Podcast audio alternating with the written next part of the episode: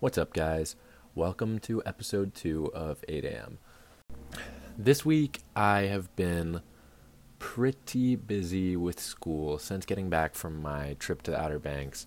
Um, I've had a lot on my plate. I did find out that I got like a 91, 92 on one of my philosophy classes on the midterm, which I did right before the Outer Banks. So that is a W.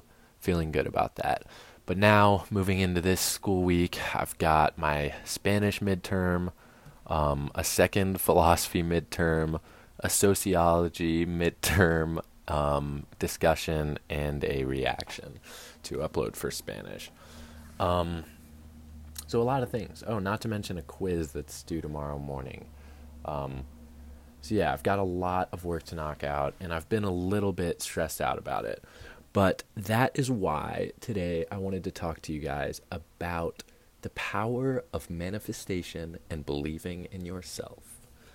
Um, last night I was cramming for that Spanish test because I have Spanish at 8 a.m. Uh, Tuesdays and Thursdays, which would be today. Um, and our Spanish test was going to be in class this morning.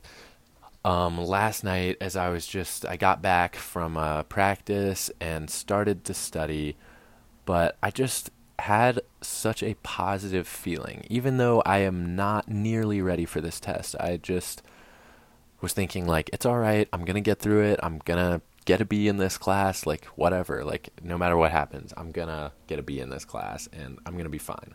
So, um, as I'm studying, it's about like 9:30, 9:45. I'm like, "Oh man, like I'm just going to have to study for another hour or two and then go to bed, wake up, take the test."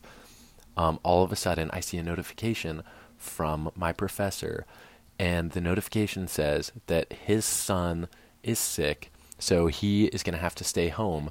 So instead of taking the test tomorrow at 8 a.m. in class, we get to take it at home online. And unfortunately, well, okay, I don't want to endorse cheating or anything, but we are going to be taking it with like a lockdown browser that like records your camera on your laptop, so it's still impossible to cheat on. But it's it's at home and now it's due at 11:59 p.m. tonight. So I've got all day to do this and that moment last night when I found out that it got moved was awesome. I would I threw my roommate's chair into the ground. I was like, "Oh man, like this is great. Um, and I swear that kind of thing just seems to happen to me pretty often. Like that is, it seems so extremely lucky. But looking back at it, I can. There's so many times where something lucky like that happens to me. I guess you'd call that a deus ex machina, like something unexpected that just entirely resolves whatever my problem was or throws in a new twist in the plot.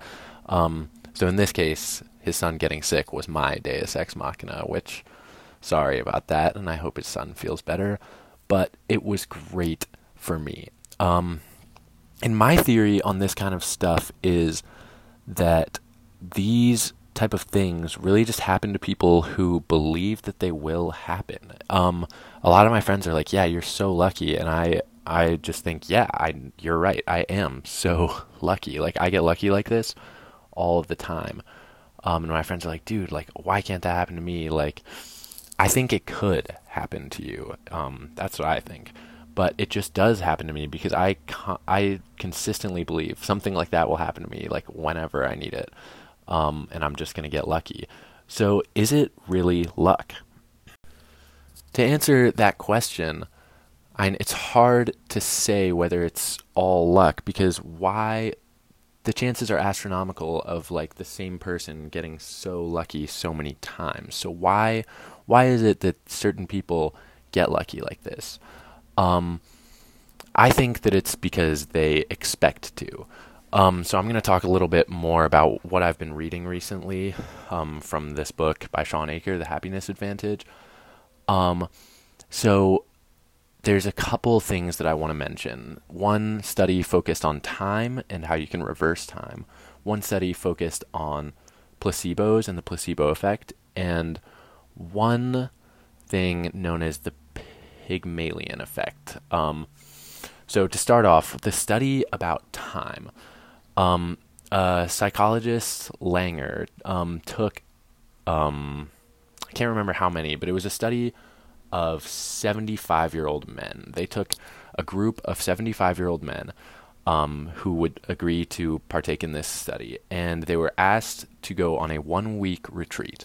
On this retreat, they were told not to bring any books, magazines, or anything that dated past the year 1959, which would have put them in their 50s. That they would that would make them all about 55 years old, um, as the study was done 20 years later in 1979, I think.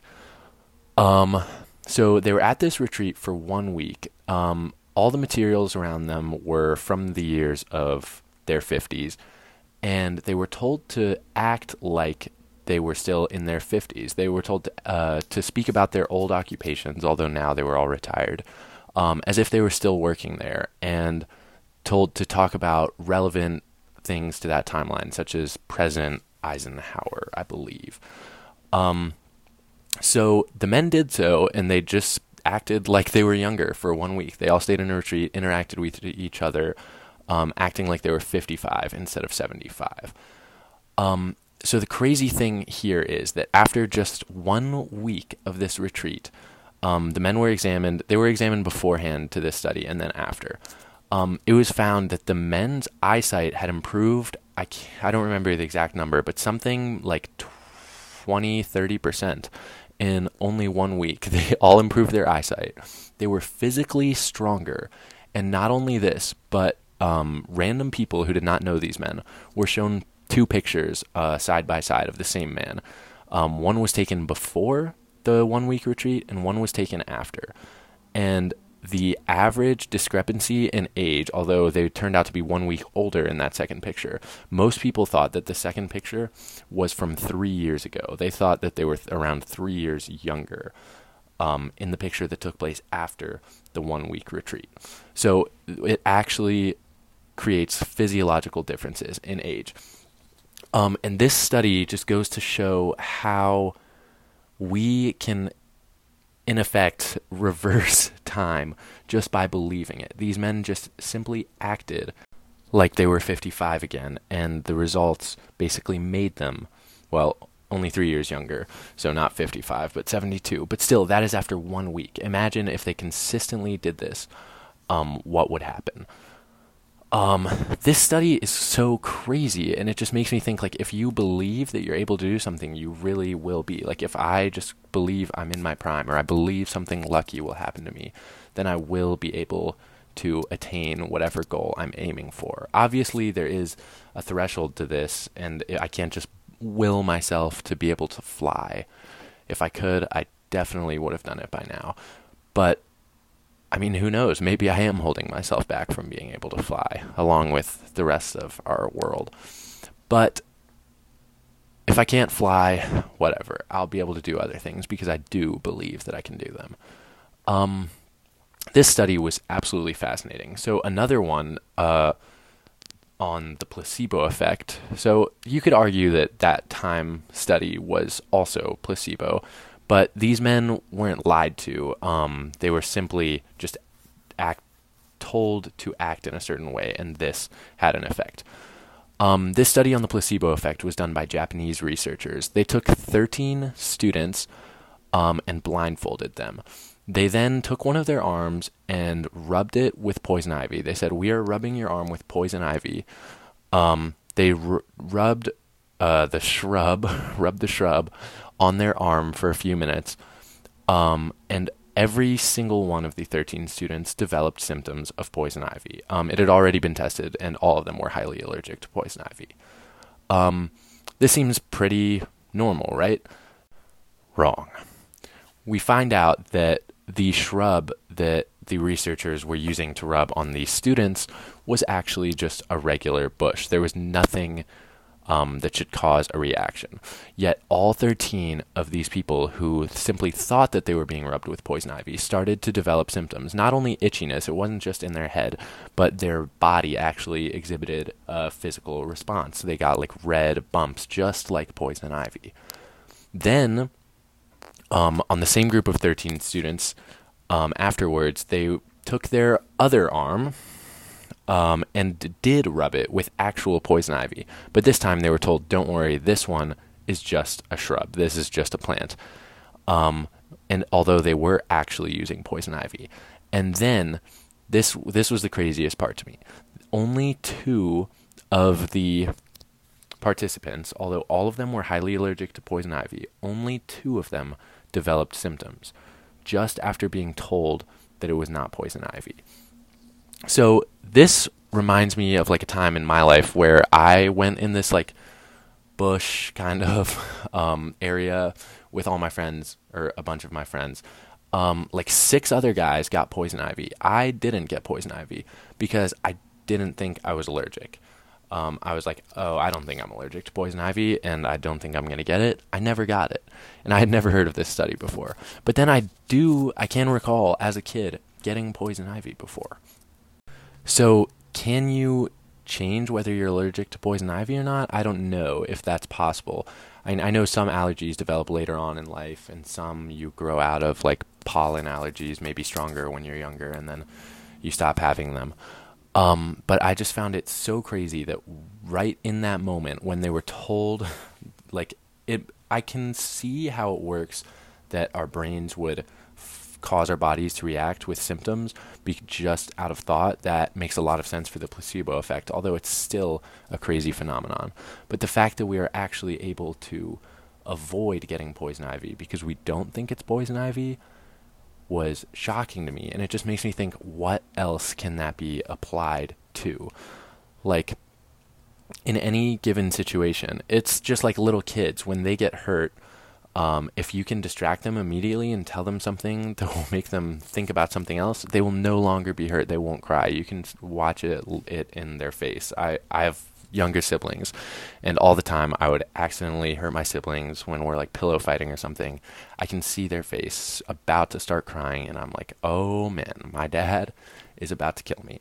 So immediately I'll do whatever I can to break them out of that mindset and just try to convince them that they're doing something fun or be like, oh my gosh, I can't believe you did that. Or like, oh, that didn't hurt. You can literally just convince them that it didn't hurt and then it will not hurt. Um, and it just makes me think about how much power our mindset actually has to over us, like to control everything that happens with our bodies, even like our feelings of pain or our exhibiting of symptoms due to like anything that comes our way. So all this stuff is pretty crazy. And um, so the next thing I wanted to talk about was the Pygmalion effect. So this was where Pygmalion was um, a famous sculptor in Greece or Rome. I can't remember for sure. Don't hate me. But um, he would envision, he would see a piece of stone or a piece of marble, marble and he would see exactly what sculpture he was going to create out of that. And then he would simply chip away the rest and to leave it with his sculpture. He had a vision and he believed in what it could be and then he created it um, with each sculpture. And according to myth okay actually he was greek then because i think he asked the goddess aphrodite to um, bring this statue to life, this statue that he made of a woman that was like so beautiful. Um, and he asked Aphrodite to bring it to life, and she did. Um, and so the Pygmalion effect goes that if you believe in someone's potential, then they will actualize that potential. But what's crazy about this is it's not only about believing in yourself, it's about believing in others. Um, and there was a study done on elementary school students, I believe. They were all tested for intelligence, and um, the researchers ended up telling the teacher, "All right, so these three kids, Mark, Henry, and Susan. I don't know, just some some random kids. These three are your brightest kids. Like they are off the charts, very intelligent." But do not treat them differently. Do not spend any more time with them, and do not tell them that you know that they are extremely smart. Don't say anything like that.